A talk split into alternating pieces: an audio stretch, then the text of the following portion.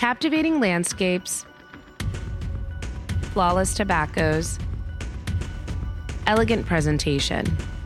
Introducing Pure Origin. At JR Cigar, our innovative team is on a journey for unrivaled flavors and enriching experiences. Along that path, we discovered new, distinctive, and groundbreaking tobaccos from the furthest reaches of the earth and are bringing them right to your home. The intentions are pure, the process is pure, the origin is pure. JR Pure Origin.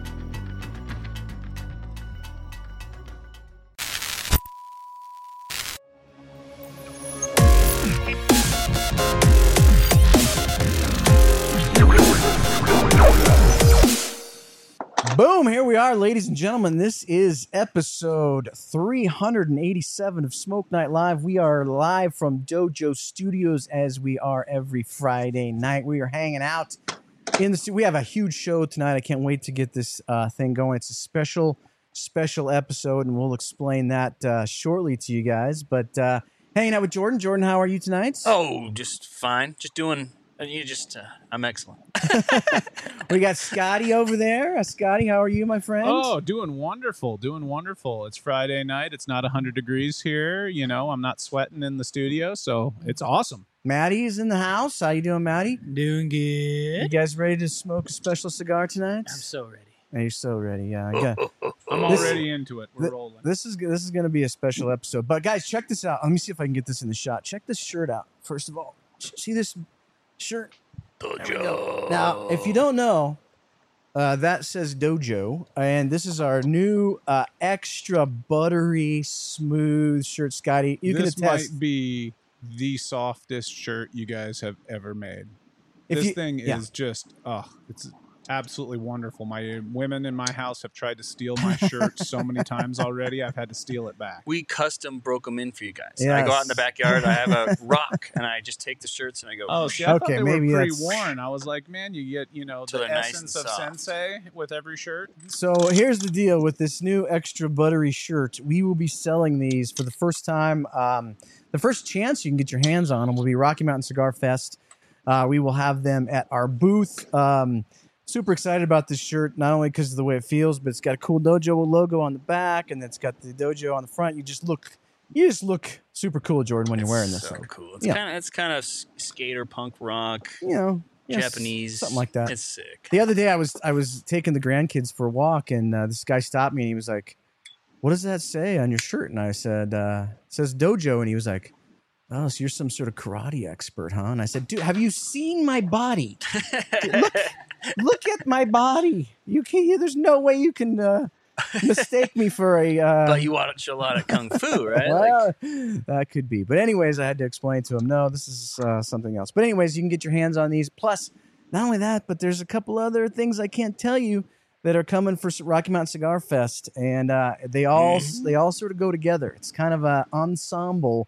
Uh, not all obviously um, apparel, um, but you'll see as we get closer to Rocky Mountain Cigar Fest. Uh, that'll be coming up uh, in the next. Geez, we're only a few Couple weeks, weeks. We're only a few weeks away. It's coming up fast. Yeah. We are Um, almost there. and I'm going to also go through uh, in the next couple weeks here uh, the breakdown of Rocky Mountain Cigar Fest, the- the events that we're going to be doing, which are plentiful, and the events that we are not going to be doing, which are not plentiful.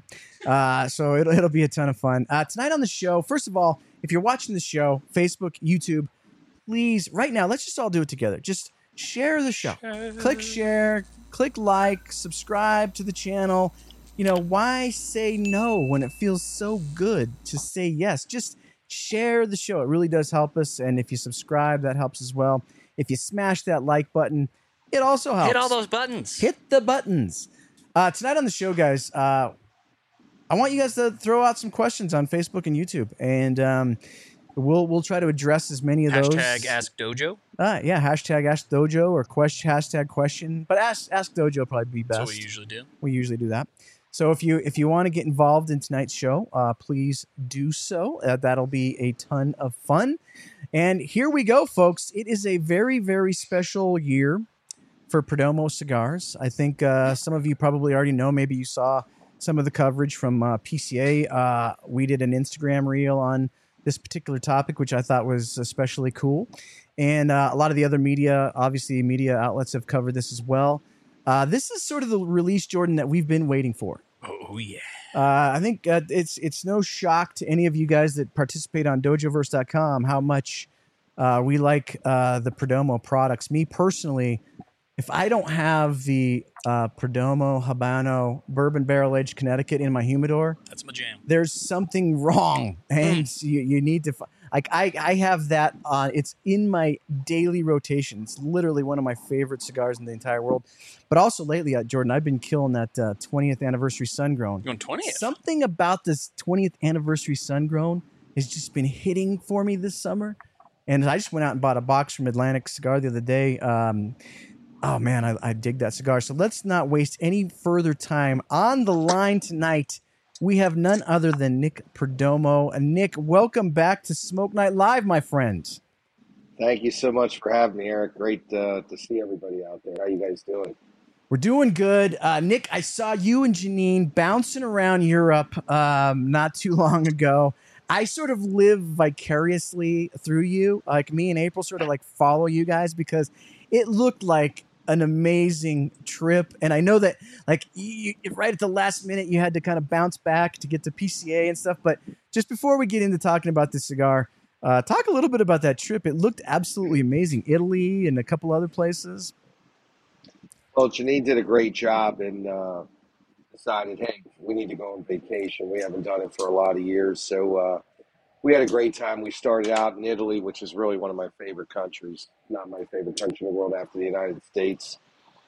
And we went through Rome. We got to stay a couple days. We got to hang out with a good friend of mine who lives just outside of Rome, and um, went all through Italy, all the way down to Sicily, which is my favorite place probably in the world. I love Sicily, and uh, we went all all through Italy, and we went through Turkey, which was pretty incredible. I was shocked how much I liked Istanbul, and we went to Ephesus and got to see the House of the Virgin Mary and so on. And we had a great time. And what was great about Turkey is you could smoke cigars anywhere. I, I had my cigar, my Perdomo cigar bag, and they would put the the cigar ashtray out there in crystal. Not a word was said by anybody. So I really enjoyed that, and um, went through Greece, went through the Greek Isles, and came through Athens, and came home. Saw my grandkids, and then directly we flew out. I didn't sleep, and by the time I got to bed the first night in Vegas after the party, I was up, I think, probably 46 hours. Oof. So I'm too old to do that anymore, but uh, to be honest with you, but had a great time. Now, Nick, when you travel like that, are you the kind of guy that's like a, a sightseeing type of guy, or do you like to sort of like nestle into a, a community and and um and just kind of you know chill and, and get the local vibe, or do you you like seeing the the various sites? What type of a traveler are you? I do a little bit of both. I think a lot of the sightseeing comes from Janine because she sets all the tours up. She's Miss Organization. I'm Miss Mr. Flow because she gets everything. She gets everything done, so it makes it easy. And uh, I just I kind of follow, and she's she's got everything picked from the restaurants to the sites and so on. So it makes my life quite a bit easier by doing that. I always tell I always tell April I'm like because she, she you know she's always like uh, wanting to to do the whole you know Europe thing and Italy and all that. And I, I I I would like to do that a lot because I am half Italian and all that. It seems really cool. But I'm not much of a sightseeing guy. I'm the kind of guy just I was like I always tell April I was like just find me some sort of little teeny tiny sea town and you know uh, with a cafe and a and a, and maybe a little restaurant and I would be fine for like eight straight days. Like that's that would be good for me. I don't I don't need to I don't need to see any I can look at the sites online. Maybe that makes me a nerd. I don't know.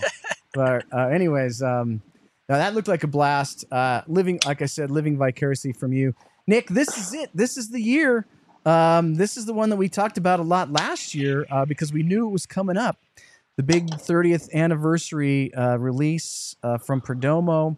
Um, let's jump right into this. Um, here it goes. Uh, it, it was released at PCA. We got a first look at it. I have it in my hot little hands. I particular, I myself, I have the uh, Connecticut version of this. Let me see if I can get that focused in. There it is, the Connecticut version of this. Uh, Jordan, you've got the sun grown, and uh, Scotty and Matt are both smoking the Maduro version of this. Um, Nick, let's jump right in. What do you? Uh, how can we start this? Uh, talk about what it took to bring this uh, amazing release to fruition.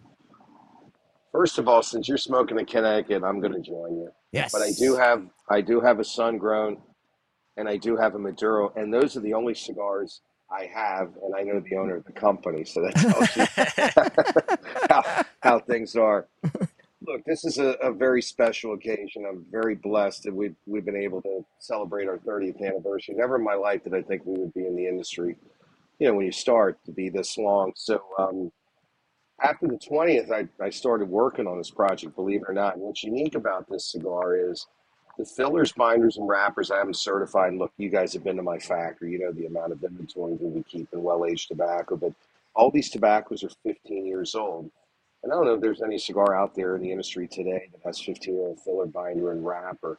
And one of the most difficult things, Eric, and you you know it, and Jordan does too, after going on the tour, is it's not only about well aged tobacco, but how are you going to keep that tobacco in pristine conditions where it's going to be chock full of flavor and so on. So you have to have very good oxygen flow, you have to have very good humidity levels, and so on. You have to have really good technicians that are looking at this tobacco. So it's not just about having old, well aged tobacco, it's how vibrant it is how you can keep it going. And um, I, I tend to say you guys are going to absolutely love this cigar. We're so proud of it, and our taste tasting panel really really loved it. And um, you guys have met all of them. We have over 375 years of smoking experience. I think this is quite possibly the best cigar that Perdomo Cigars has ever made. That's a lot for me to say after 30 years, and it's really actually 31 years. We actually wanted to come out with this cigar last year during our 30th, but our band makers are from Holland, and every time they got COVID, they would close the factory. So um, they were very afraid of COVID. I always found it to be a, a, a flu or a virus, so I wasn't that afraid of it, but they certainly were. And uh, pretty nice. I'm looking at the eyes over here 106 eyes. That's pretty good. So um, thanks for everybody for, for joining us tonight.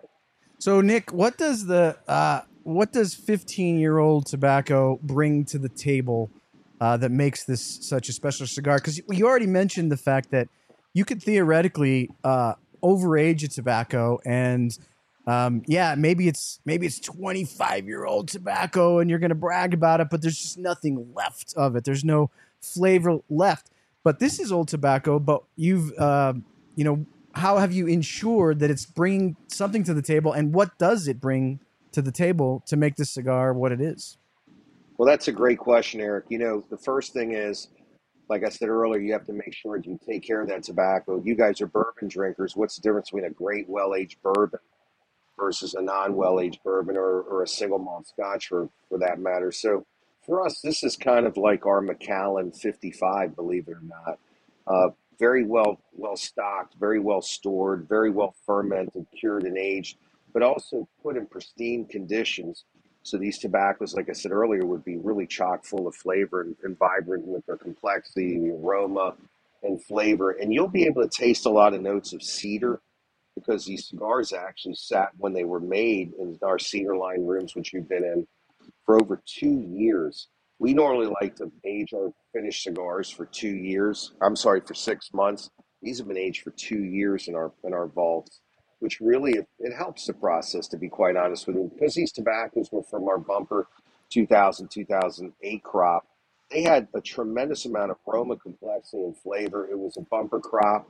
We were going to come out with a Grand Cru, and I decided let's come out with our 30th anniversary. And Arthur Kemper did a phenomenal job packaging this cigar. I actually didn't see the packaging until dinner at Delmonico's in Las Vegas the night before the show, and my son and Arthur showed us, Janine and I, and uh, we were taken aback at how beautiful the packaging was, and um, the cigar definitely matches with the packaging. We're very proud of it.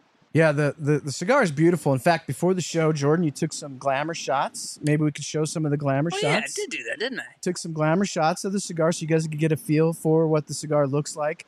Um, It's got a, a, I would say maybe a little bit more intricate. There's the Maduro version right there with the blue, and and uh, uh, Nick has done a good job of sort of color coordinating these Mhm. uh, these um, Very clean. the, you know the sun grown versus the Maduro versus the Connecticut over the years. So you kind of have a, a feel already for what um, you're gonna what you're gonna get based on those colors.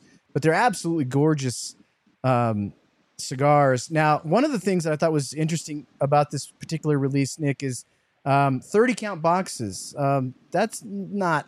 I mean, obviously, 30 matches the 30th year. That that makes a ton of sense. But you don't see a 30 count box that often. Yeah, that was to look exactly for every a cigar for every year. And um, if I can show you, we actually have a humidor version that'll ha- actually be doubled by 30 into 60. Oh, and we're going to out, outfit these uh, this humidor in 30 of the best retail stores that, that carry the 30th. So if you look here, it shows the 30th anniversary. This is the top of the box, and what's unique about this is every piece of inlay matches the other piece of inlay, and the actual hinge is made of solid walnut. Wow, look at that. Jeez. The box is completely done by hand, and if you open it up, that's solid walnut in there, and then you'll have 60 torpedoes. It'll be 20 sun grown, 20 Connecticut in the middle, and then 20 uh, Maduro. So you'll get 60 cigars, and um, we'll have 30 stores, only 30 stores to match the 30 that'll that'll have this um, particular humidor chest that's been handmade by our box factory. So uh, we're excited about it. The other thing we have, if I could, is we have the new uh, DuPont Look at uh, that beautiful line thing. three Dang. lighter made with uh, with real black lacquer. We've even had it adjusted where the ping has a, a different sound. It's a, an octave up. We're only going to have 30 of them. It has my signature, and every one will be uh, uh, marked by one of 30 all the way through. So, um, yeah, we're really proud of this. It's our 30th year. Someone asked me earlier, you know, what my dream was. I thought my dream would be to sell 100,000 cigars a year, and um, we've we've done more than that, but uh, thankfully, but you know, you got to start somewhere, and I think it's a it's a very big thing for our company and our workforce all around the world in Nicaragua and in the United States to be able to to celebrate our, our third decade, actually our 31st year in the industry, but uh, we think we're giving a, a tremendous amount of bang for buck for, for our consumers and our What what what some people might not know, and Jordan, you got to see this uh, firsthand when you were at the factory there. Um, not only is uh, the Perdomo factory entirely vertically integrated from literally every aspect, from seed smoke, but not just that they they they take giant hunks of wood Yeah. and they're at the factory and they're planing this wood down to make the boxes that you when you buy a when you buy a box of Perdomo, the entire box, the cellophane, every single aspect of the cigar is created in the factory, which is really uncommon. Uh, I don't know how many. I mean, I know there's several other vertically integrated um, manufacturers out there, but I don't know to to this extent, Nick, the, the, of the vertical integration. I mean, you guys go to great lengths to just have everything under your umbrella down there in Nicaragua. Eric, my thing is is I really, and I'm sure many manufacturers really care about their consumers and retailers, but I'm extremely picky. My wife will tell you in everything I buy, and I assume that my consumers are too. So I really want them to have a, a satisfaction and second to none, to be quite honest with you. And I want our retailers to be totally confident in what we do. You've seen our quality, you've seen our steps, checking every cigar 18 times before it goes in a box. A lot of friends of mine or competitors say I'm out of my mind. And they mean it, they mean it in a nice way. But the reason is, is I just want people to be satisfied with our product. It takes 10 years to get a customer. It takes three seconds to lose one. And I don't want to lose any. I've worked so hard. My family's worked so hard. Our workforce all around, you know, the world has worked so hard promoting our brands.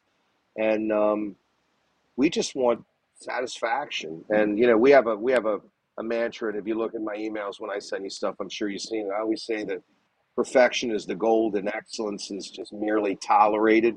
We want to have that mindset because if you can keep, if you push the gas pedal down all the time and you have, you build a culture with your workforce to produce the very best. There's nobody perfect but God, but to be as perfect and as excellent as you can be, who wins? Our company wins, our consumers win, and our retailers win, and that's what we're working for today. All right, now Nick, uh, let's get into the details of this cigar. Now, I, I, correct me if I'm wrong, but other than the Ecuadorian Connecticut wrapper on the particular one that I'm smoking and the one that you're smoking, all of this tobacco is uh, Nicaraguan from your farms in Esteli, Condega, Jalapa. Um, the the blend itself, what went into selecting these tobaccos? What separated them out from, you know, uh, other releases that you had? Uh, what makes this tobacco special enough to be in this particular release? That's another great question. What we want to do is we topped our plans a little bit below four feet, and we produced 12 sets of leaves in the 2007 2008 crop. We wanted a very vibrant type of tobacco because we wanted tobaccos that we could keep and hold and age because of their textures. So whether it be the secos, the light tobaccos, the visos with their medium, or the ligeros tobaccos, they had a tremendous amount of grease and oil and resin.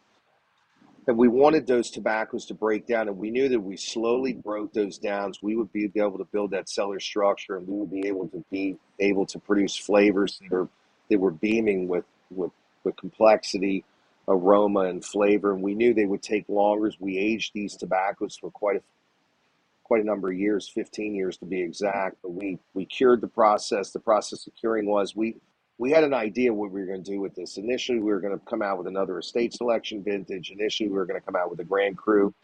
And these tobaccos were just so incredible that we thought we would come out and we would be able to celebrate our third decade in the industry. So when you smoke these cigars, in the Connecticut, I think what you're going to taste is a lot of almost vanilla bean, and you're going to be able to taste the wood and the tobacco and, and what it is. Very vibrant, very complex. But if you look at the combustibility of these tobaccos, they're they're brilliant, and we're just so excited to bring them out. We're not gonna not gonna have them out till November, Eric and Jordan, because of the time constraints with the packaging. Real rose gold, real yellow gold powder, and Brydag is taking a little bit longer than we wanted to. So we decided we were going to deliver this just before Thanksgiving uh, the first event that I'll showcase the cigar will be at Two Guys Smoke Shop in New Hampshire at their three stores.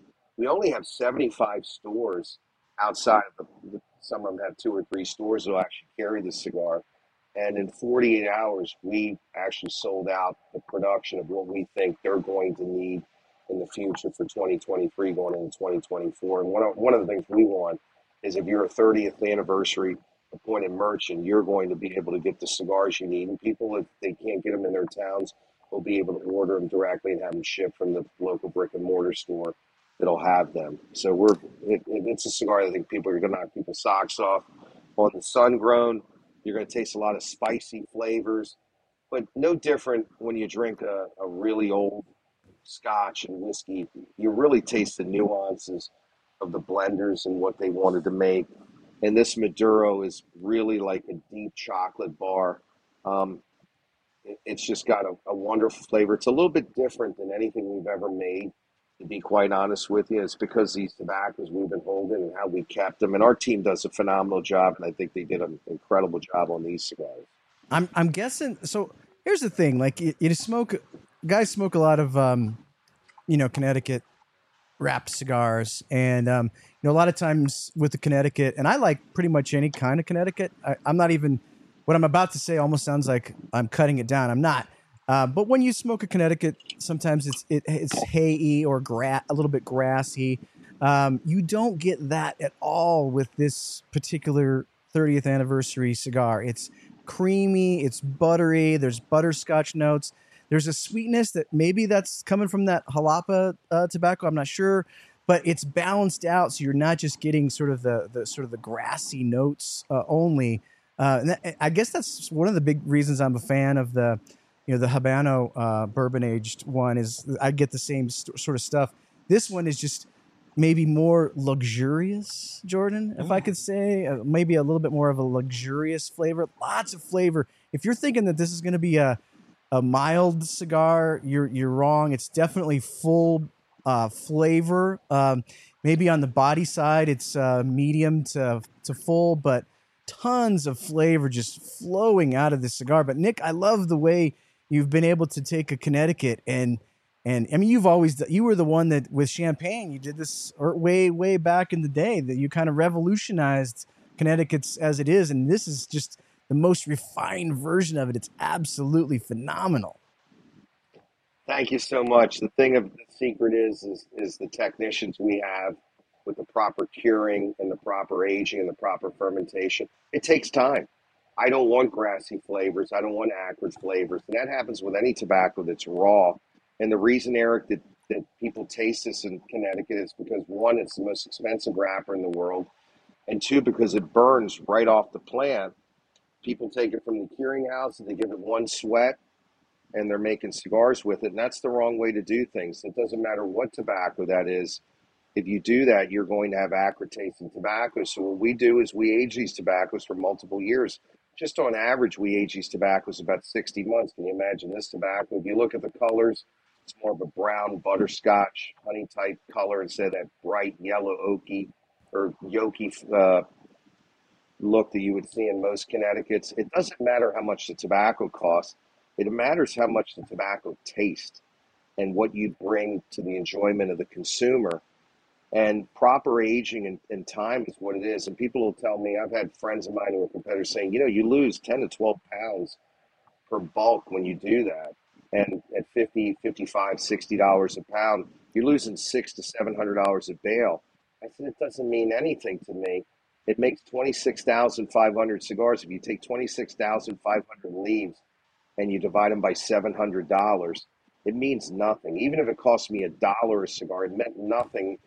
How much is customer acquisition? How much is that worth? How much does the quality of your product do? I've been to a lot of podcasts that don't have the quality of your show. What's the difference? I mean, you you regardless of who you interview, you always do your due diligence. You know about it. You come to our trade shows. You come to our factories. Came to our factory with you and your son you're really a professional. You're into it, and the people know that. And it's the same thing. Me, I have to be a professional in what I do and what I make. And you want to please your customer, and I want to please my customer. And to lose a thousand dollars a bale means absolutely nothing at the event of making a customer happy. Now, Nick, we've we've talked in great lengths on this show with you on before about your particular bourbon barrel aging process. And there's some confusion, uh, I think, with certain guys that maybe haven't heard this yet. So let's go through it real quick. Um, you'll often hear of, of, of bourbon barrel aged cigars or uh, rum barrel aged or whatever, and and and those can be a ton of fun when they're trying to impart some you know bourbon flavor into the cigar. That can that can be fun, but that isn't what you guys do you're not imparting any of the bourbon uh, barrel or the bourbon flavor into the cigar. You do it for a different reason. You're doing it to, you know, to break down the tobacco even further, so that when we smoke it, there's nothing harsh about it. It's it's mellow, it's buttery, it's butterscotchy. Um, that was something that's sort of different that, that you guys do than almost anybody that I don't think I know of anybody that does it for the same reason that you guys do. Uh, talk about that process a little bit so that folks that maybe haven't heard this before can understand why you guys do that. Well, for some of the people talk about rum barrels and so on, they're varnished. If barrels are varnished, tobacco needs oxygen. Varnish blocks the oxygen from the actual wood to dissipate. Wood is a porous material. The reason we use bourbon barrels are initially they were cased in five years before they were they were plugged and and poured. So you would have five years of penetration in that wood, which they use American oak or French oak, which is very splintery wood. So that that embodiment out alcohol would sit in that wood. So what happens is when you deposit, whether it be fillers, binders, and wrappers, biochemically, those tobaccos start working, and after fermentation dies, the actual alcohol actually gives another fermentation period. Three things happen.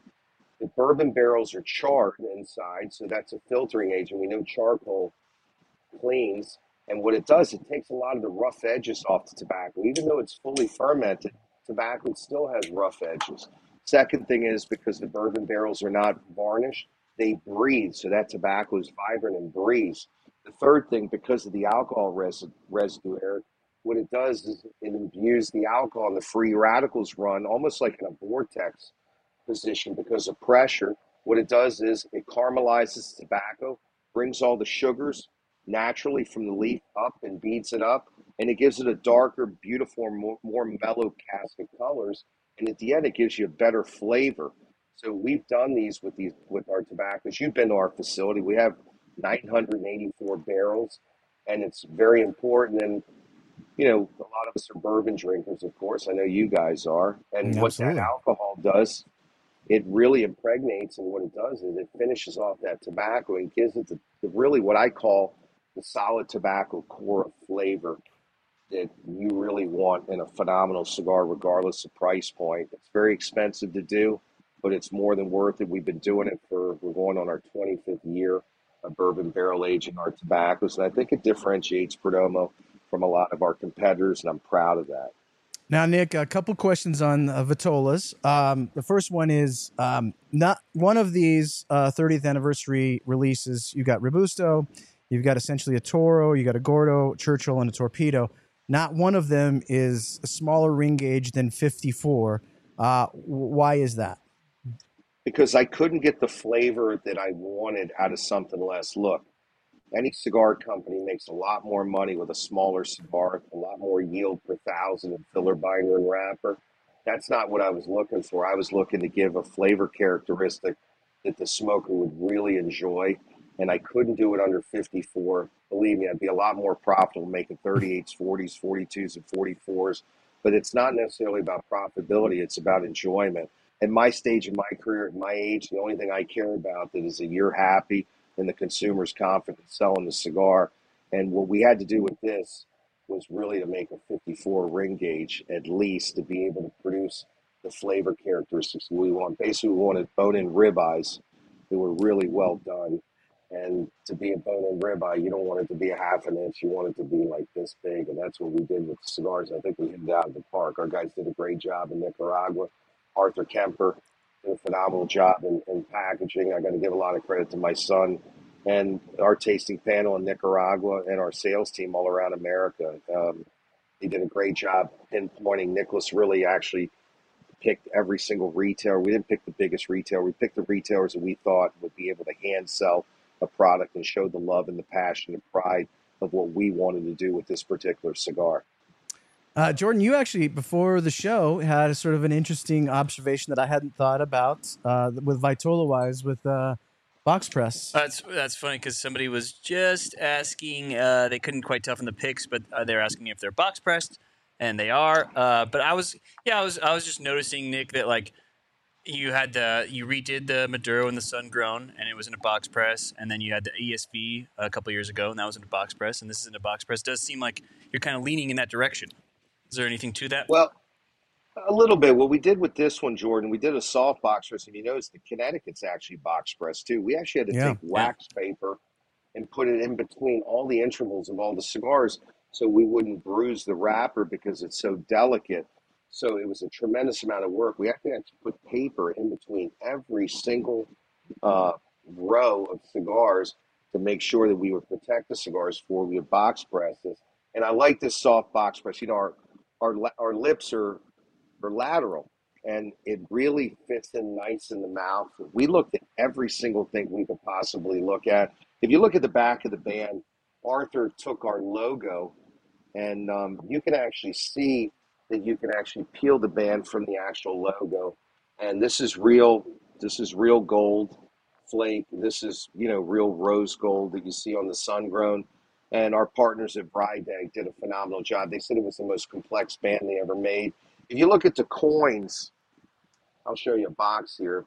These are all the award-winning coins that Cuba had, and my family had a lot to do with it. So this is something that that Arthur wanted to put and make sure that we had these. These were all the prizes that were won in Cuba back when Cuba really knew how to make great cigars in the 40s and the 50s, and uh, we're really proud of that. That means something from us, and it means something for my family, and uh, we're just so proud of this product. I'm I'm itching to let it go. Eric will tell you guys in the audience. I I think I gave gave him six cigars or nine cigars. It was nothing. Where normally we give 20 or 25 cigars. We literally don't have them. I mean, this is pretty much what I own in a backup. And like I said earlier, I, I, I know the owner of the company. So it's, it's, um, look, a lot of our guys in Miami, our sales team, most of them have gotten three or four cigars. I know it sounds ridiculous,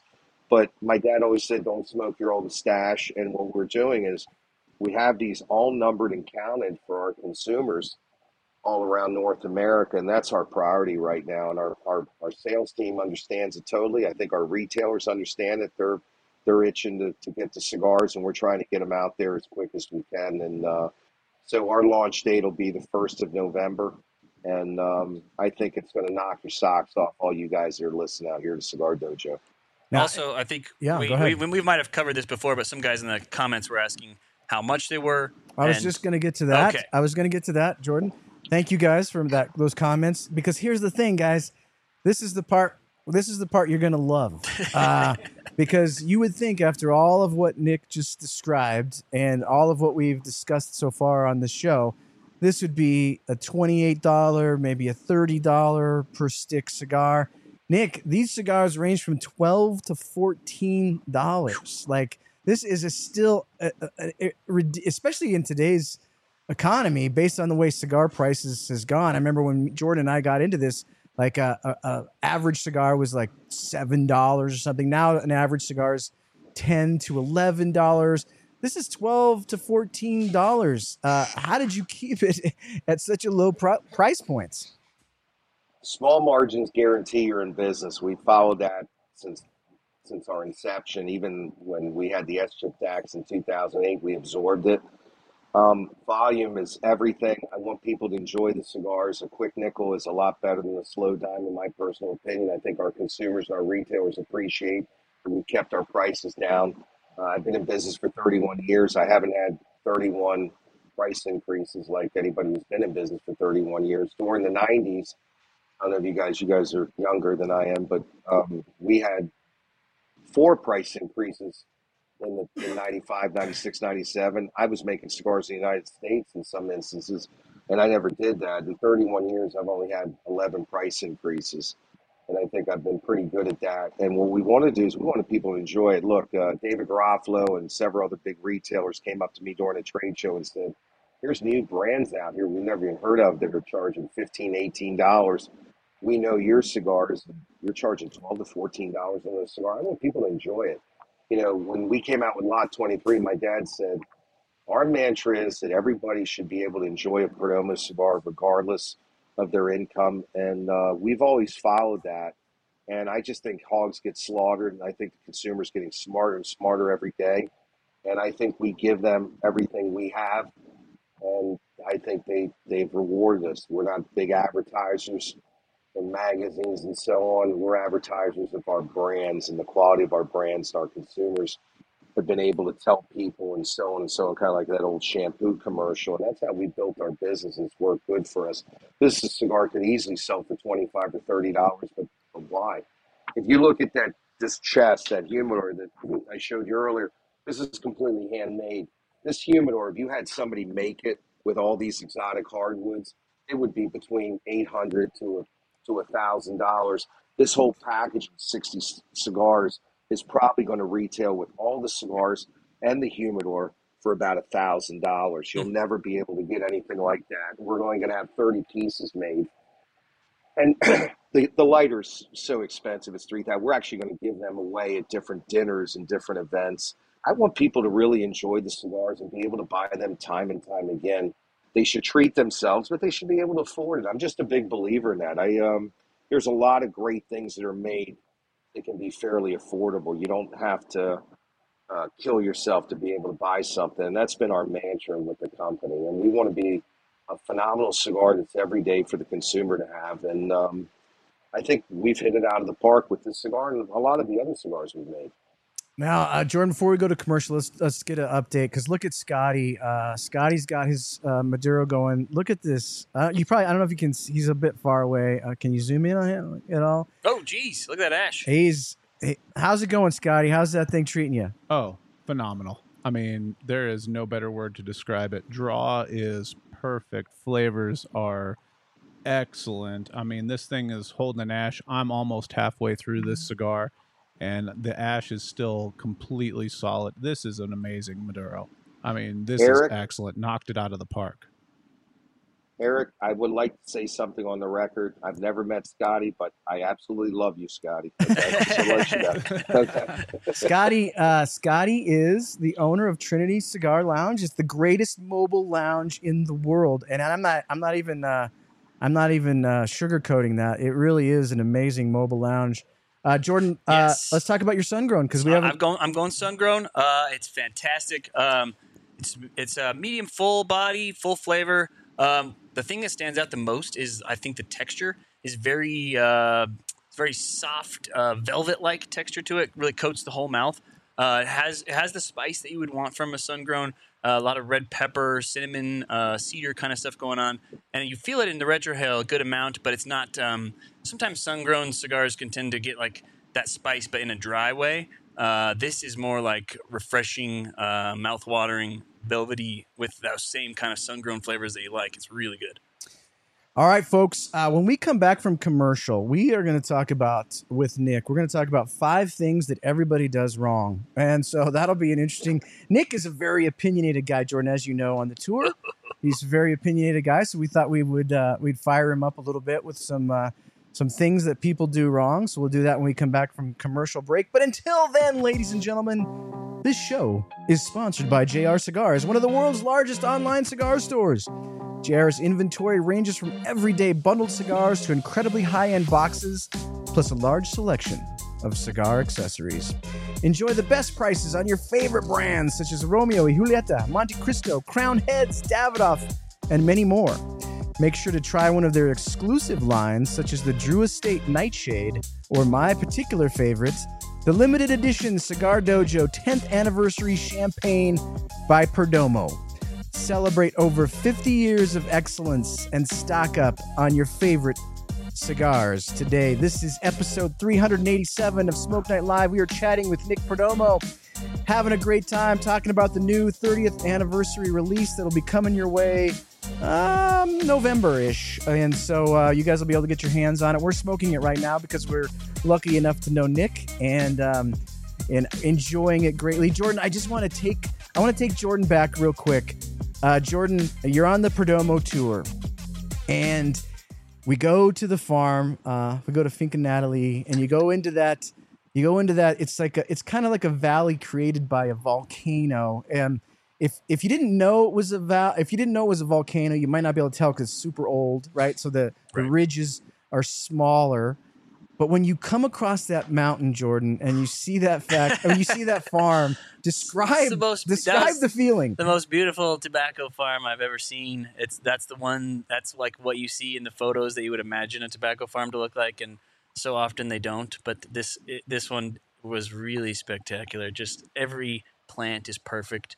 The whole the like you said the the, the valley just like you come over the hill and it's, just, it's all right there right in front of you. Just so photogenic and also when you get it up close the tobacco leaves themselves were perfect as well. It was amazing. I think one of the one of the coolest things about that farm, and we've been to so many farms over the years, and when we've seen beautiful tobacco uh, in a lot of places, but but Nick, the the uniformity, I guess maybe is a better word, the uniformity of the the tobacco plants that you have in that farm is striking. I mean, from from the the very first plant to the very last plant in every row the leaves are they, they just they look like they're vibrant and i mean it was an absolutely like almost out of body experience in that in that particular in that particular farm man Thank you so much. It's uh, our genetics with our genetic department in developing the seed strains that we use. They're so perfect. Uh, the grounds that we have, like just think of Natalie that you went to, you can actually go 250 feet below where the water levels are, and the ground is just as black as the top. It's just vibrant with nitrogen, potassium, phosphorus, copper, boron, and zinc, which are really what tobacco needs. And that volcanic matter that's so fertile really makes the tobacco incredible. And we show you guys the tobacco at high noon. We do that on purpose so you can see how vibrant those tobaccos, even they're, they're, they're very stressed under the direct sunlight. most tobaccos look wilted, which you've probably seen. And you notice ours, they're all upright and everything. And that's because of the technicians we have and how we fertilize the tobacco and using all the great fertilization, organic matter that we use and makes our tobacco very different. And that seed is what's going to produce eventually a phenomenal cigar when the consumer gets it. And uh, I'm glad you guys got to see it. Oh yeah, I, and I know I know for a fact, Nick, that the highlight of your year last year was getting to deal with Randy on the tour. Absolutely, we liked Randy. Is he here today or no? Uh, he's No. in California. He's in California. He'll be watching. Okay. I guarantee Well, you he'll be good. We- watching. We I actually loved Randy. You know, um, he asked he actually asked some really great questions. I'm sure you were probably on top of him, you and Jordan, and uh, he he really did. And I I love to teach, and I love people that ask questions. And um, I don't know if I'm opinionated. I'm I'm fair is is what I am, and I'm just look. I work for my customer, and that's my job. And my job is to make sure that you enjoy cigars and you enjoy our cigars. Look, you can get any cigar you want, Eric, and you, you bought a box of Perdomo 20th anniversary Sungrown for a reason. You work hard for your money, but you know you're going to get enjoyment. Every single cigar is going to draw. Every single, cigar is going to burn, and and regardless of the blend or flavor characteristics, you know it's going to be rock solid each and every time. Whether you smoke one from box from the cigar all the way to that particular cigar's got 24 cigars. You know that every 24, all those 24 cigars are going to be sublime and they're going to be perfect. And that's what we work hard for. And that's why you, you saw all the steps that we make. It takes 3,054 steps to make our cigars. We're completely vertically integrated. And my thing is to make the consumers happy. And, and the payback is to make, make us happy. And, and the culture of our company is really to satisfy our consumers and our retailers. And I'm, I'm proud of everybody, not only in our Miami office, but our sales team around America and our retailers who support us and, and this Perdomo army that we have all around the world. It's, it's, it's touching to me. I tell you, it makes the, the hair on my arm stand. I say it all the time, but it's really the truth. Well, Nick, I, I got to tell you that uh, uh, a little peek behind the curtain. Uh, Arthur ha- Arthur had uh, said, "Hey, we really want to get Jordan down on the on the tour because I had gone the year, or I don't know, may- maybe it was like two years before because we had the whole COVID thing happening in between." Yep. And um, was like, "Oh, that'd be great. I really want to get Jordan on on your tour because I had such a good time when I went uh, the the time before that." And and I had told Randy, I was like, "Oh, you know, me and Jordan are going to Perdomo, and then there's a couple other ones you, you could come on if you want." And Randy was like, "Eric."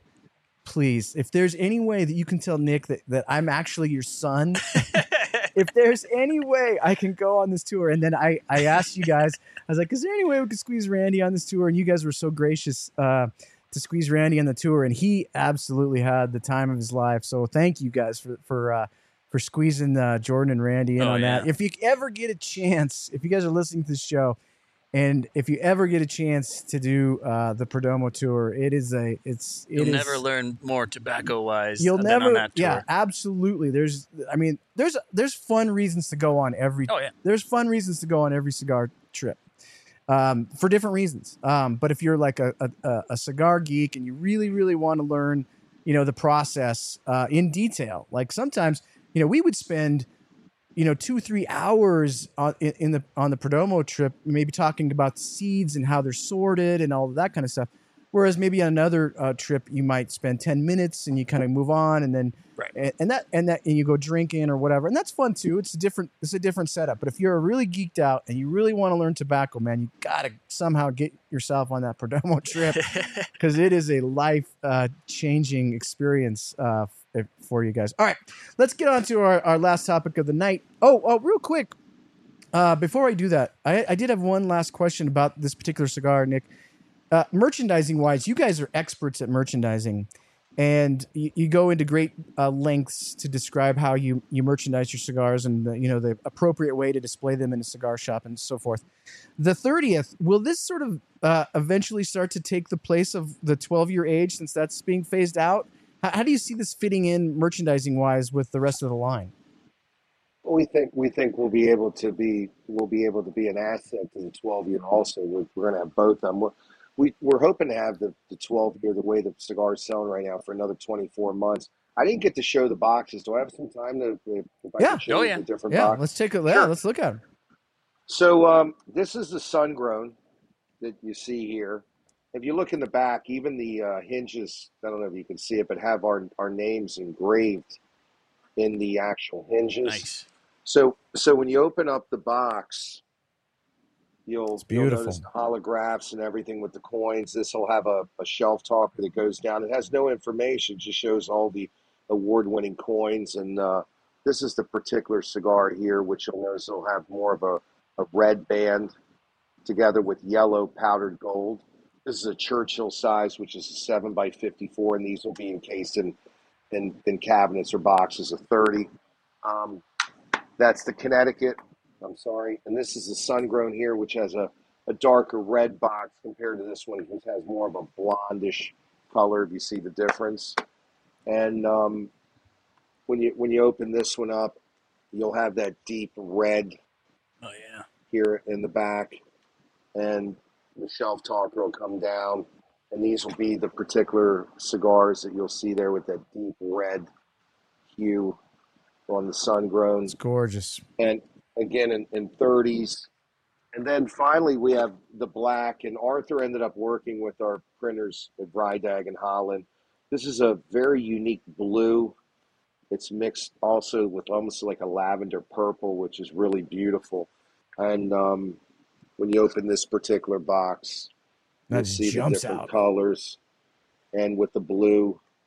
And this is just a, just a beautiful, beautiful blue that goes in with the Maduro and I don't know if it really shows well, but um, it doesn't do it justice. So you see all the filetes all done by hand, every everything from the boxes, and you know this shows the the 30th anniversary, and here on the top, 30th anniversary. And um, listen, your name is your honor, and when you're being able to be three decades in the business, it's it's something very special. We wanted to make something really special for the consumer where when they this is really a box worthy product like most of our products are of course. And this is something you want to you really want to buy a box of. And uh, we'll we'll have our, our, our dealers out pretty soon that that we picked that we'll we'll have on our internet site at perdomocigars.com and uh, I think I think the consumers are going to enjoy it. It seems like everybody's enjoying it that we've we've shown we haven't we haven't had many. Um, you know, the retailers that bought the cigars, a lot of them just bought them, and I said, "Would you like to try one?" You know, it's it gives you it's a big honor when people say, you know, I trust you, but we also want them to try it and see the passion that we had to make this cigar and what made it so special, and it is really special. Yeah, absolutely. Guys are wondering how much for just the box. Uh, the the box is uh, is free with a purchase when you buy a box, but uh, but I, I don't I don't honestly I don't think there's any cigar in the market that has this age that's certified by our family that you get the bang for your buck for twelve dollars or fourteen dollars. This is really a cigar that if people had these types of packets, we'd be charging upwards of 30 40 50 dollars. You guys know it. People in the industry knows it, and um, we're just proud of it. We're proud of, of what we've been able to do with our price points. We're proud of what we've been able to do more importantly with the quality of our products. No, I, ab- I was yeah. going to ask on the age. Um, you said it was two years in, on the cedar shelves, right? Yeah, we've actually after the cigars were made, they were sat for two years because um, we couldn't get the packaging done, and we decided we were going to bring it out in 2023. But if you look here, we know who rolled the cigar, who the sort teams were, the, the 18 different specialists who checked the cigars, and the date numbers on on all the cigars. Everyone are done. These are the barcodes for the retailers for the box, and you can actually push on here and see the information on the actual cigars. We wanted to make it as easy as possible for the consumers and the retailers to be able to get as much information. On, on the website, we'll be able to. We're going to bring that the new product on where people are going to be able to see it, and we're going to talk a little bit about it on our YouTube channel at Perdomo Cigars. So we'll we'll talk a little bit about it before we release it um, in November. And we just want to get as much information as possible. We have a lot of consumers all around America that are that are already tagging in trying to get their boxes through their retailers, and so we're we're really proud of that. We want to thank everybody for, for having their trust in, in our family and, and, and the great workforce that we have all around America and Nicaragua to be able to purchase these cigars. So, uh, sorry uh, to uh, to go on the aging um, part of it.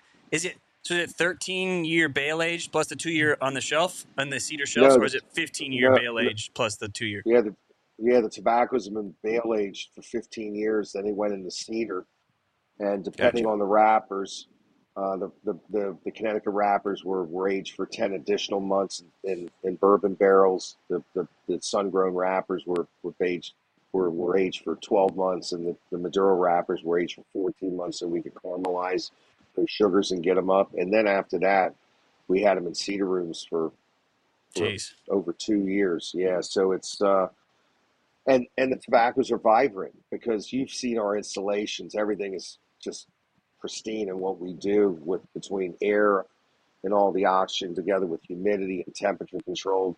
So we keep these tobaccos so they can be as vibrant as possible and flavorful as possible. So it's no di- different than drinking a, a Pappy 23 or a Macallan 55 or an Avalor Bunda or any of your great 97 big big red cabs and so on. These are just bumper years, and the seven and A crop was one of the best crops we've we've really ever had. We're already working on our 40th. I hope to be alive during that time, but uh, we're, we're we're actually working on that. We have we have a crop year of 2010, 2011. We're going to work on that when we come out with our brand in in 33 and 34. So listen, you got to bring it on to the next generation, and guys like Arthur Kemper and and my son Nicholas and stuff. You know, my job is to be the captain who's steering the ship in the right way. I'm I'm I'm not planning on retiring anytime soon. I still love it more than I ever have, but I want the direction to be good, and I want our people to be better than than I am. You know, Ronald Reagan, arguably the greatest president ever, said that you know his staff was was better than him, and what I'm trying to do is teach our people to be better than me. I the greatest asset of my company. I've said this a million times, but it's certainly not me. It's it's our workforce, and uh, we have some incredible people on our team, whether it be our salesmen or whether it be our in-house facility in Nicaragua or our workforce in in, in, in, in Nicaragua. I'm sorry, Miami and, and our workforce in Nicaragua. They've done a great job. Our distribution team around 57 countries to, sell our cigars around the world have done an incredible job. And our consumers around the world are seeing the world of Perdomo and the, the Perdomo way and the way we do things. And I think it's extremely important. Yeah, well, you knocked it out of the. You're, you're setting the bar pretty high, Nick. It's gonna be rough to. uh It's gonna be rough to outdo yourself each time. Uh, so uh, I got to say, this is an absolutely phenomenal cigar. People are gonna freak out when they have it. Um, I can't wait. Uh, I, I'm gonna for sure get a box of each because these. This is this is right up my alley, Nick. I, I can't tell you how much I love this this cigar. so good. Um, let's get into a little uh, some fun here. Top five, not the top five mistakes, but mistakes that certain groups of people make, and I have five different groups. And we can sort of open this up to Jordan and Scotty and Matt. Um, if you guys have any comments you want to add, chime in. Audience chime in too. Audience chime in. We'll have some fun at the end of the show here. All right, Nick. Uh, the first one is what is the number one thing that a new smoker, a new cigar smoker, does wrong? He looks at wrappers, and what he has to do is ask the retailer what the flavor characteristics are. The wrapper produces about 10% of the flavor. So if you're more, if you're looking more into the creamy side or vanilla bean side or an almond side, Connecticut wrapper is great. If you're looking more for a, a cigar that's got more of an earthy, a little bit of pepper, spicy flavor, definitely the uh, the sun grown wrapper would be in, and the Maduro wrapper, where most people think it's the strongest, which it's not. It's actually the sweetest.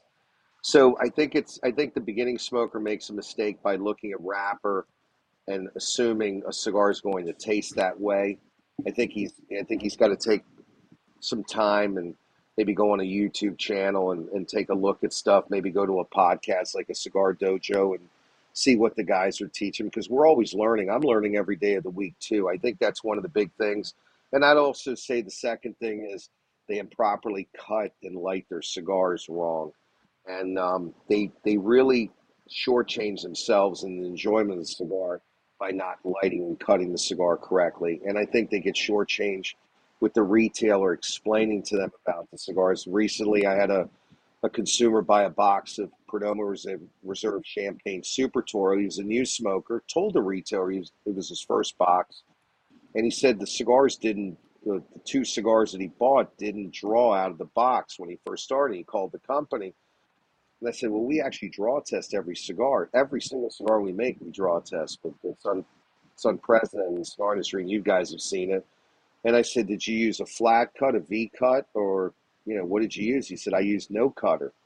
I said, what do you Mm. mean you use no cutter? He, he said, no, I usually buy drugstore cigars, and they have holes in them. I said, no, a cigar has a cap on top of it. I said, you know, to, to be to be quite honest with you, I said it's not your Oops. fault. You told the retailer it was your first pay. He said, yeah. I said, Right. if you would have came to our store, we would have sold you a cutter, we would have sold you a lighter, we would have sold you sold you fuel to be able to. And David Garofalo in his book David versus Goliath explains that. And the retailer has to do a better job explaining, Mm, especially yeah. to a new Mhm. cigar smoker, that. And I said, certainly not your fault. I said, I'm actually going to send you two cigars. He said, no, you don't have to do that. It was my fault. I said, it's not a problem. I, I want to keep you satisfied. I'm going to send you a couple bu- cigars. But if you get a chance, go to our YouTube channel and look at how to properly cut and light a cigar. And a lot of guys miss the boat on that. And it's really not their fault. The retailer should be teaching that. And uh, I think that's probably the, the two or three big problems that I see with the new smoker today. Uh, Jordan, I would say uh, just based on you know doing the dojo for so long and, and watching guys come into the industry, we have we got a lot of new smokers. One of the one of the big mistakes I see is guys buy uh, too small of a humidor at the Yep. beginning. They buy Every like a- a- a tw- 25 count. 25 count, you know, and you know, they they don't think in their mind that I will need more than that. Like why would I need a humidor more than 25? But what you what you if once you kind of get start to get into the hobby, you realize like that's just not enough. Like just you start go ahead and go four times whatever you assume. yeah, go like, from the, four the times whatever you assume.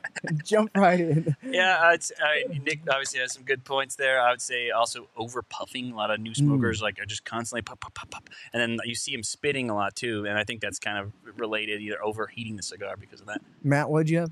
Uh, I was gonna say getting branded. Like you, you find one cigar you like, and you think, oh, I can only smoke this brand of cigars. Mm. There's so many out there, you know.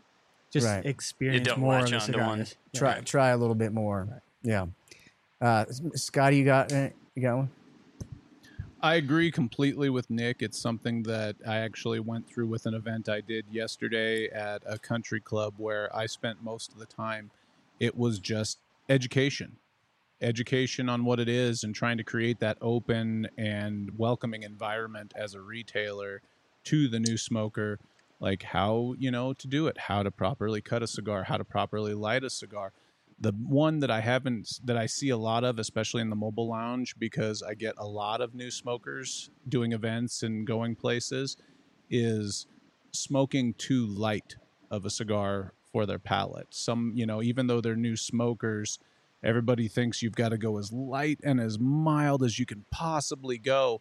And then they're left wanting. Mm. They're just like, oh, it's so flat. And it's like, well, you know, let me talk to you more. Let me see, you know, more of what your palate is. You know, if you're a, you know, double espresso drinker and, you know, and it's barely got enough punch for you, well, that uber mild Connecticut isn't going to serve you. You're going to need something with more body, with more flavor. And that's whole my whole mission. I don't care what you buy.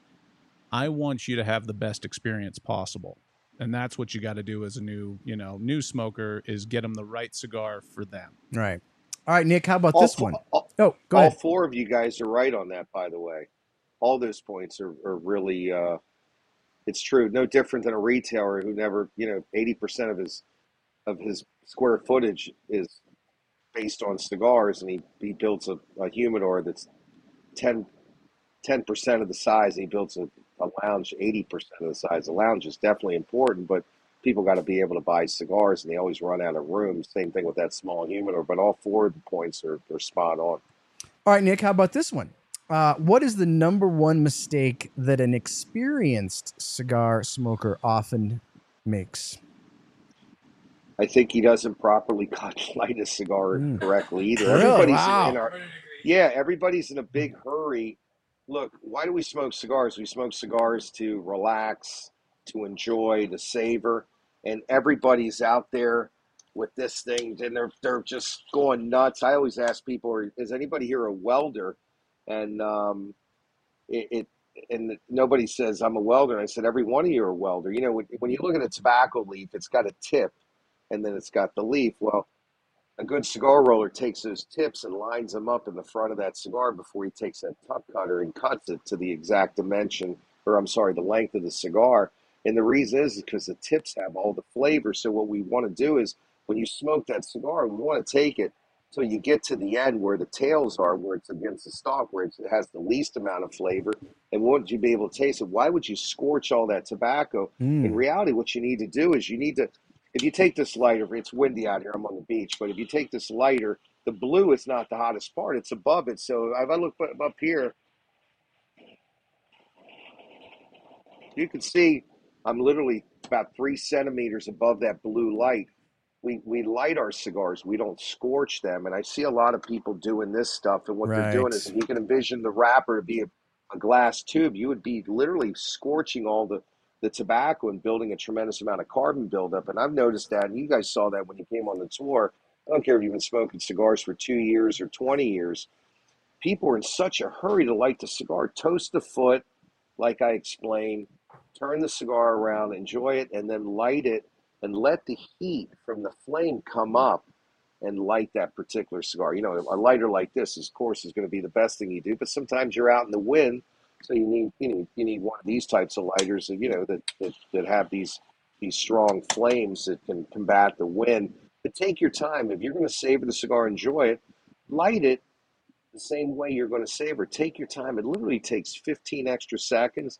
You'll get a lot more out of your cigar. You'll be able to taste and fulfill the, the flavor enjoyment that the blender decided that cigar was going to be. And whether be a new cigar smoker, an experienced cigar smoker, I see everybody in such a hurry to try to light up the cigar. Take your time and light it correctly, and you'll enjoy it a lot more.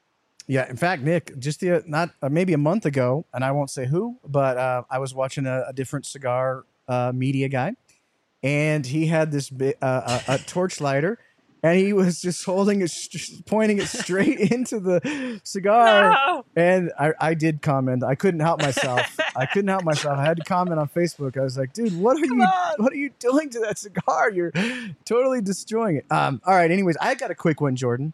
Uh, experienced cigar smokers they tend to over worry about the humidity levels of their humidor. They they I think they're just uh, completely obsessed. I think one thing that you find out over time is if if you have your uh, humidor is somewhere in between 65 to 68 or somewhere in there 64 even whatever don't don't obsess about that as long as you're in you know a reasonable scale like they're they're literally like freaking out over like you know one you know relative humidity point and and they'll be like oh my god my my cigars are going to be ruined and, you know like they they go they go crazy about it we've seen yeah, that a I- lot I, think a lot of times, like even having that, I I almost don't even want the hygrometer in there. Like I- I'll just I know when it needs it. Like just by smoking the cigars that are in there, you can start to tell when it's getting one way or the other. Like, eat, calm down. yeah don't don't uh don't ruin your life over it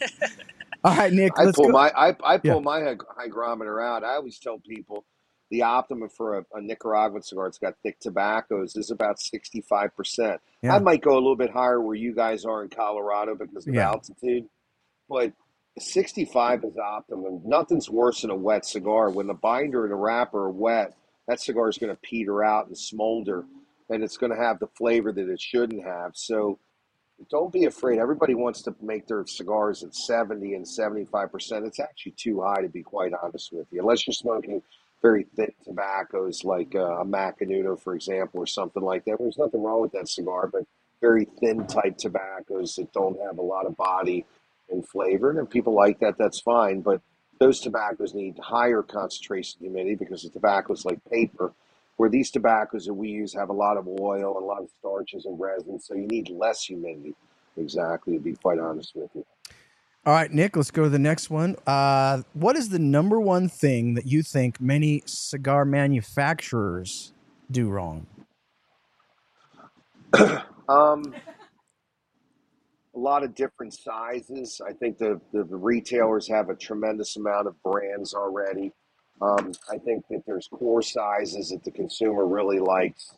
Everybody asks me, why don't you make a Lancero? I made them in 95, 96, and 97. I'd be homeless if I decided to sell Lanceros, right? And I think that the problem with Lanceros, in my personal opinion, if you like them, that's fine.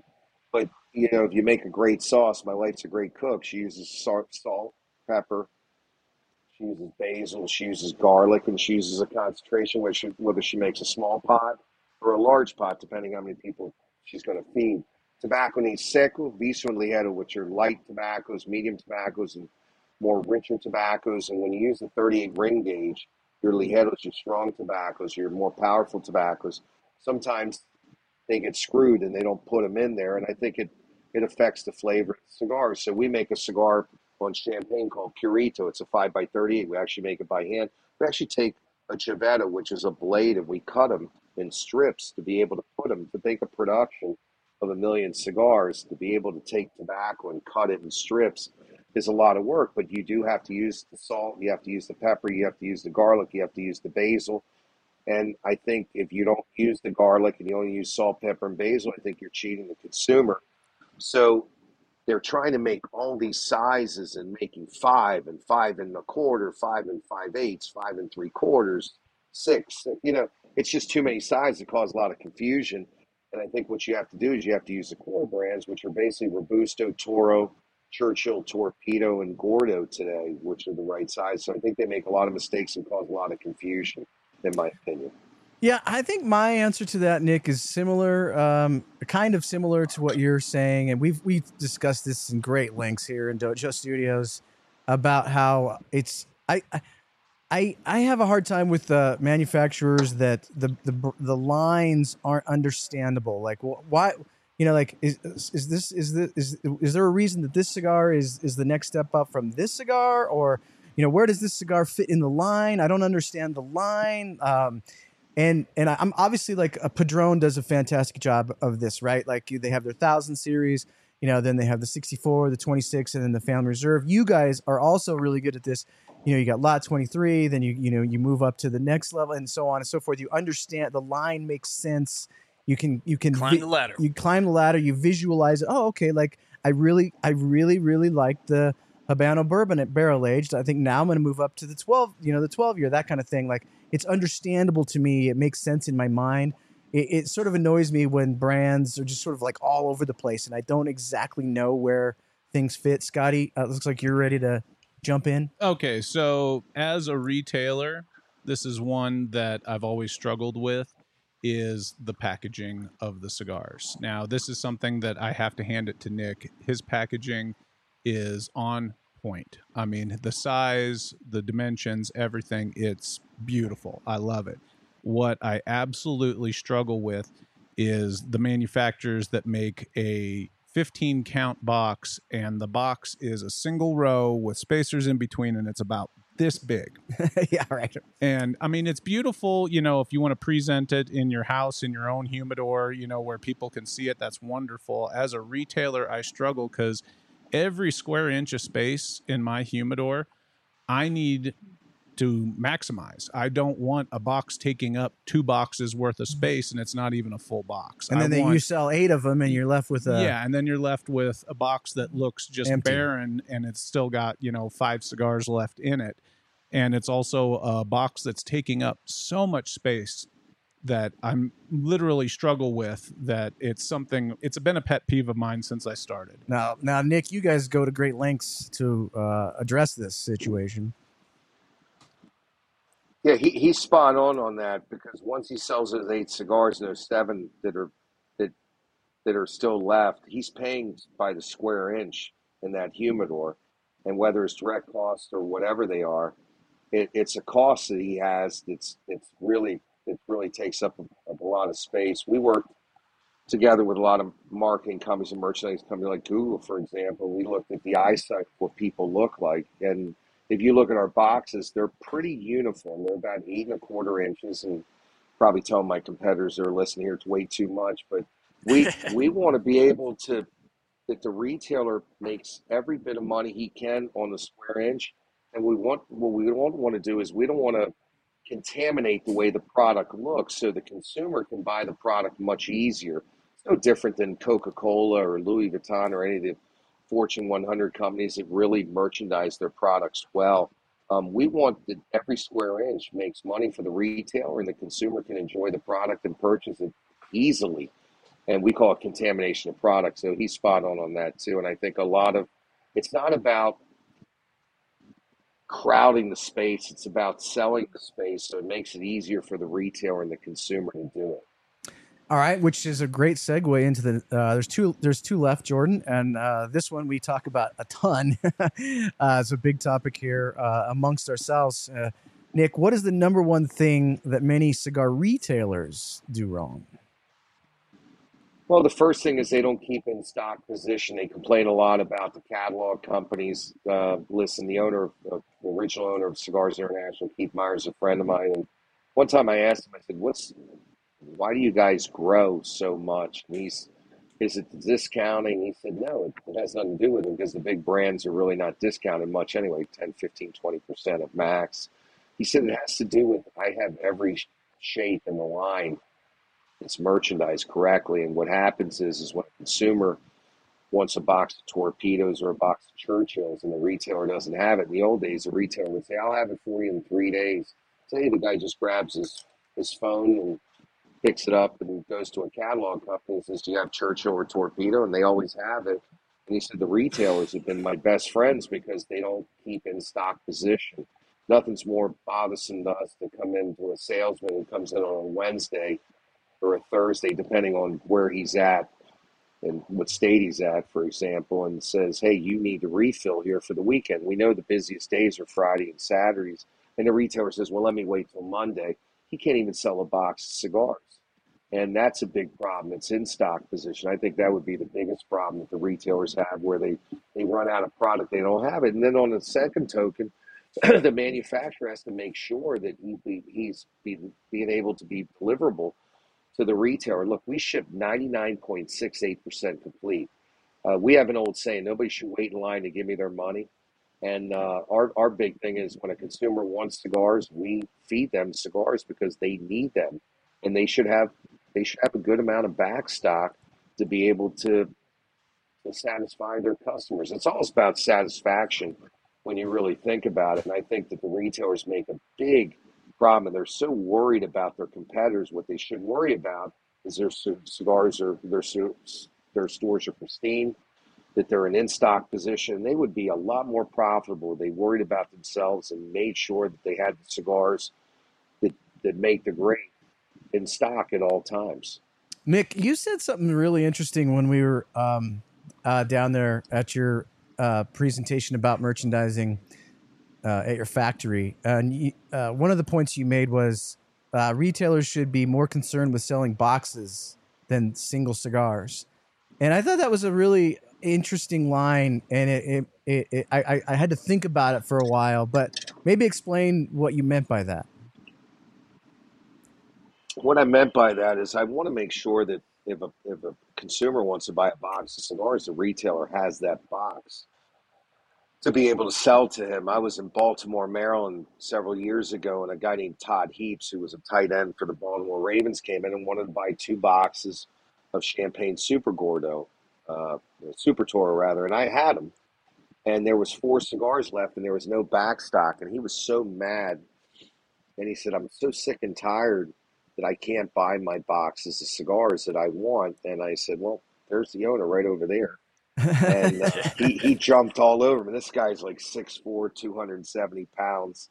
And he said, I literally have to go to Lynchburg, Virginia. There's a retailer down there where I have to buy my boxes. I live in Baltimore, but I can't get them because you never you never have them. And, and it's not that I didn't have the cigars. It's just he didn't order what he needed and uh, consumers want to buy boxes of cigars. You know, if you look at the discount they get with a box, sometimes it's better for them to buy a box and buy a handful of cigars. And I think the retailer has to show the savings they could get when they buy a box of cigars. So we have a we have price points and stickers, and some retailers use them and some don't. But when I want to buy a car, I want to know what the car costs. I don't want to have a car that doesn't have a sticker price on it. Right. And I think the, the boxes should have the, the price of the box the discount and how much they save on a box. And a lot of great retailers, again, I bring David Garofalo up, you know, I think the majority of his sales are box sales because it benefits the, the, the consumer to buy boxes of cigars versus singles or even if they mix and match a box. So that's what I meant when I was talking about that in the merchandising Yeah. uh, module that we did at the factory. All right, we can't leave ourselves out of this, Jordan. Uh, so we will pose this one to Nick as well. This is our last one. Uh, Nick, what is the number one thing that most cigar media gets wrong? Well, a lot of them don't do the due diligence that you guys do, where you guys actually visit the facilities. You guys love cigars. You guys want to know about cigars, and you talk to guys who do it like I do. And um, a lot of times I get some questions, and I just I scratch my head because these guys are just not. They want to have a podcast, but it's about teaching and educating the consumers out there that are listening to it. So, look, kudos to you guys, and you guys really know about cigars.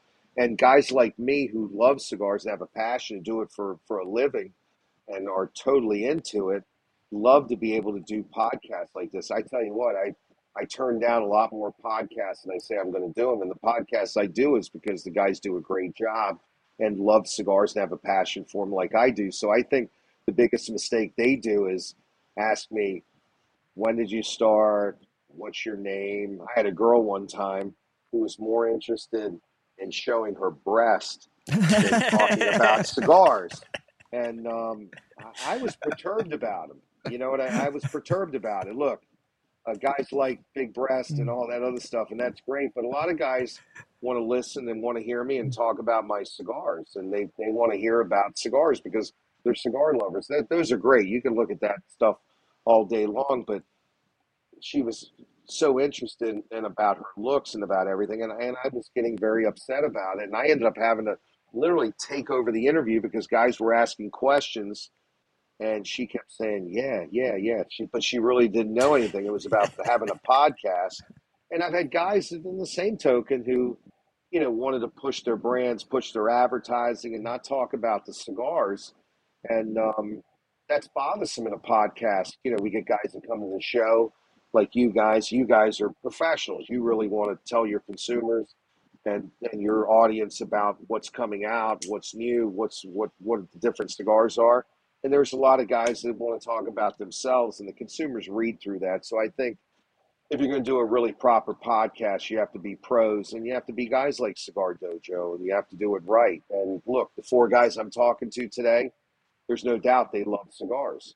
And to me, it's a pleasure and a privilege to be able to, to talk to you guys because you guys really believe in what you're doing, and the consumer sees that. And the, the cigar smoker out there really wants to get more information, become more educated and stuff. And with a cigar like, uh, with a show like Dojo, and Cigar Dojo rather, you you get to see that, and the consumer sees through that each and every day. It's nice looking at a girl and and what she wants to show in her body, and it's it's nice to, to see a guy that's advertising and so on. But people at the end really want to learn about the passion and what this is this is really all about, and uh, I think it's important, you know. All right, Nick, appreciate that uh, very much. We'll leave, we'll leave that uh, topic there, uh, guys. Let's get a final sort of update on our cigars. Um, I'll start with Scotty and Matt over there smoking the Maduro 30th anniversary. What are your thoughts? This cigar is excellent. Uh, cocoa, coffee, a little brown sugar, great retro, peppery. It's just the burn, the draw, the burn, everything is excellent on this cigar. Scotty, how's your uh, 30th going? Oh, I second it. Completely agree. This Maduro is absolutely delicious. I mean, it's full body, full flavors, just tons of it. There's a nice little strength wrap up here as I'm getting down to the last little bit of it. Let's hold them together. Yep, I'm smoking a little faster A little than faster. Matt is. So. But yeah, absolutely wonderful Maduro. This is definitely one, especially at the price point. Do not sleep on this cigar. Jordan, how's that sun grown treating you? Smoking good right down to the nub, baby. Uh, what I like best is that velvety texture, just that um, mouth coating body. Um, it's sort of like you know you get like a good like balanced Belgian beer and you take a sip and it just kind of fills the whole mouth. That's the that's the kind of smoke texture that this thing's putting out. Uh, now down to the nub, it's picking up in strength a bit, uh, a little more toasty, um, toasted like nutmeg kind of uh, quality to it. Still got that red pepper. Fantastic.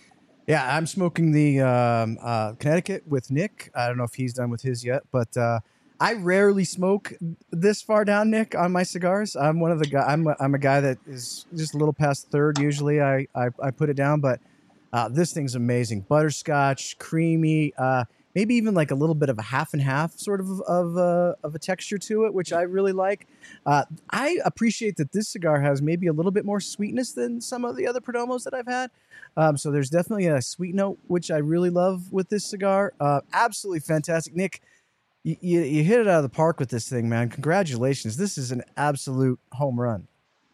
Well, thank you guys. It's it's kind of funny, you know, when I when I decided to make the Connecticut, it was kind of a lot of the flavor characteristics that you wanted, that you you mentioned, uh, uh, you know, and on the Connecticut side. And Jordan, you were right on on the sun grown. What it- what we wanted to make our tasting panel, and and and Matt and, and the other gentleman Scott? are, are spot on with the Maduro and Scott. I'm sorry, and Scotty rather, and on on the Maduro where we wanted these these deep types of flavors, but you can taste the, the sweetness. You can that's from the tobacco from a lot, but you can taste the wood from the cedar, actually where the cigars were actually sitting at because they've been aged for so long.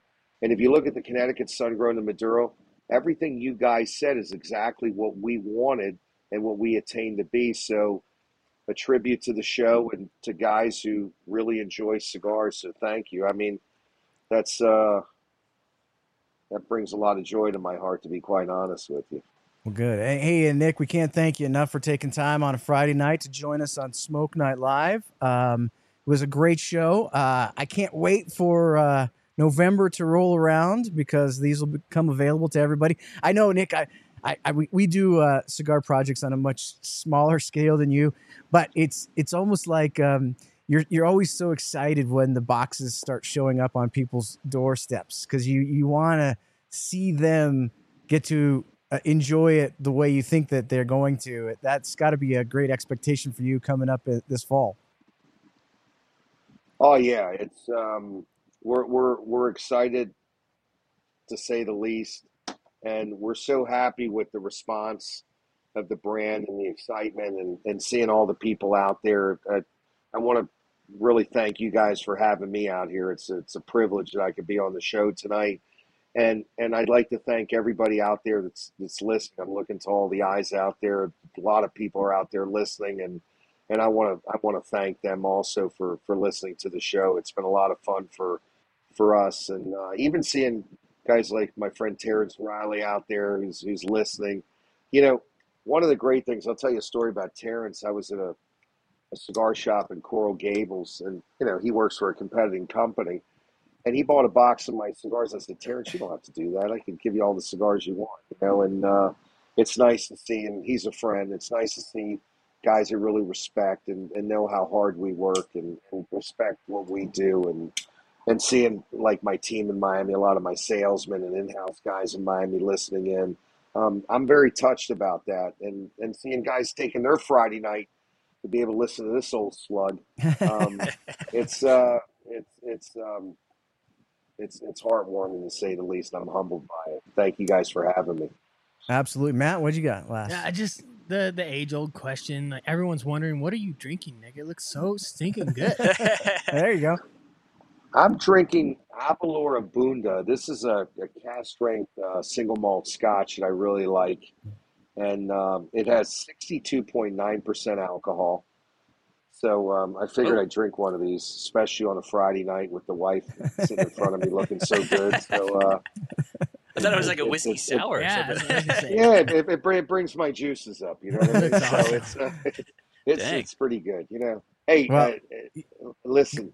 Eric will tell you we've been married a long time. We still love our wives like we've loved them from the first day we met them. So it's it's a good thing, you know. No, absolutely. Nick is uh, Nick is a solid dude. Uh, me and April got to spend some time with him when a couple years ago when we were out in Miami, and and We're we're sitting in this. We're sitting in the same spot where you, yeah. you, you and the wife were sitting at right here on the balcony over You here. brought out some good bourbon to drink, and we we hung out there. It was absolutely amazing. Uh, make sure to tell Janine how much uh, we appreciate her and all the work she does. She's the best. She's the best in the industry. I'm telling you, Best in the biz. the she best in the biz. She All right, is. All right, folks. Uh, Wednesday night Flavor Odyssey returns. We're doing emerging trends in the cocktail world, Jordan. Oh yeah. And so we did, a couple weeks ago we did the uh, the new take on an old fashioned, which was absolutely phenomenal. Nick, Add saline to every cocktail. Nick, in the it, we we found this recipe which had t- uh, an old fashioned recipe, Nick, that had uh, two variations that are sort of emerging trends.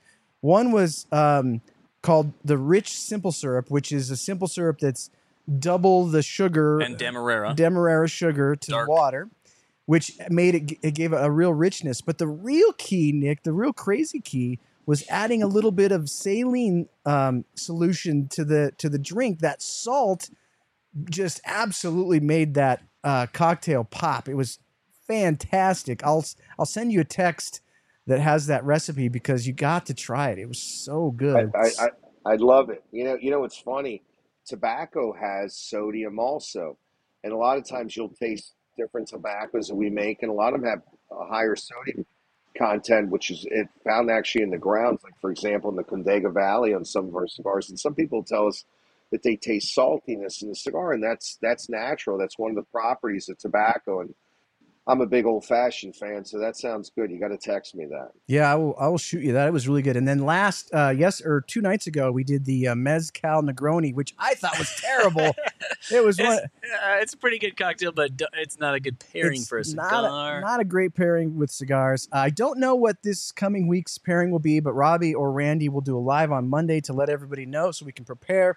That'll be a ton of fun. A week from tonight on Smoke Night Live, we are going to be doing the cigar brand stock market. So since PCA just recently uh, concluded uh, this year's big trade show, well, we'll do cigar brand stock market. We're going to buy, hold, or sell stocks. It's going to be a ton of fun. Coop's going to be on the show. Aaron Loomis will be on the show. Got a couple other guests probably lined up. They're still sort of hem and hawing, but we'll have a, a panel of guests and we'll do some buy, hold, and sell. That'll be uh, a week from tonight. But as far as tonight goes, guys, get your phones out, dojoverse.com, check into your favorite Perdomo cigars or whatever you're smoking. Uh, let us know what you're drinking. Do some hashtag now playing. We like to hear what you're listening to while you're uh, smoking your cigars as well. Because remember, on the dojo, you never smoke alone. We'll see you guys next week.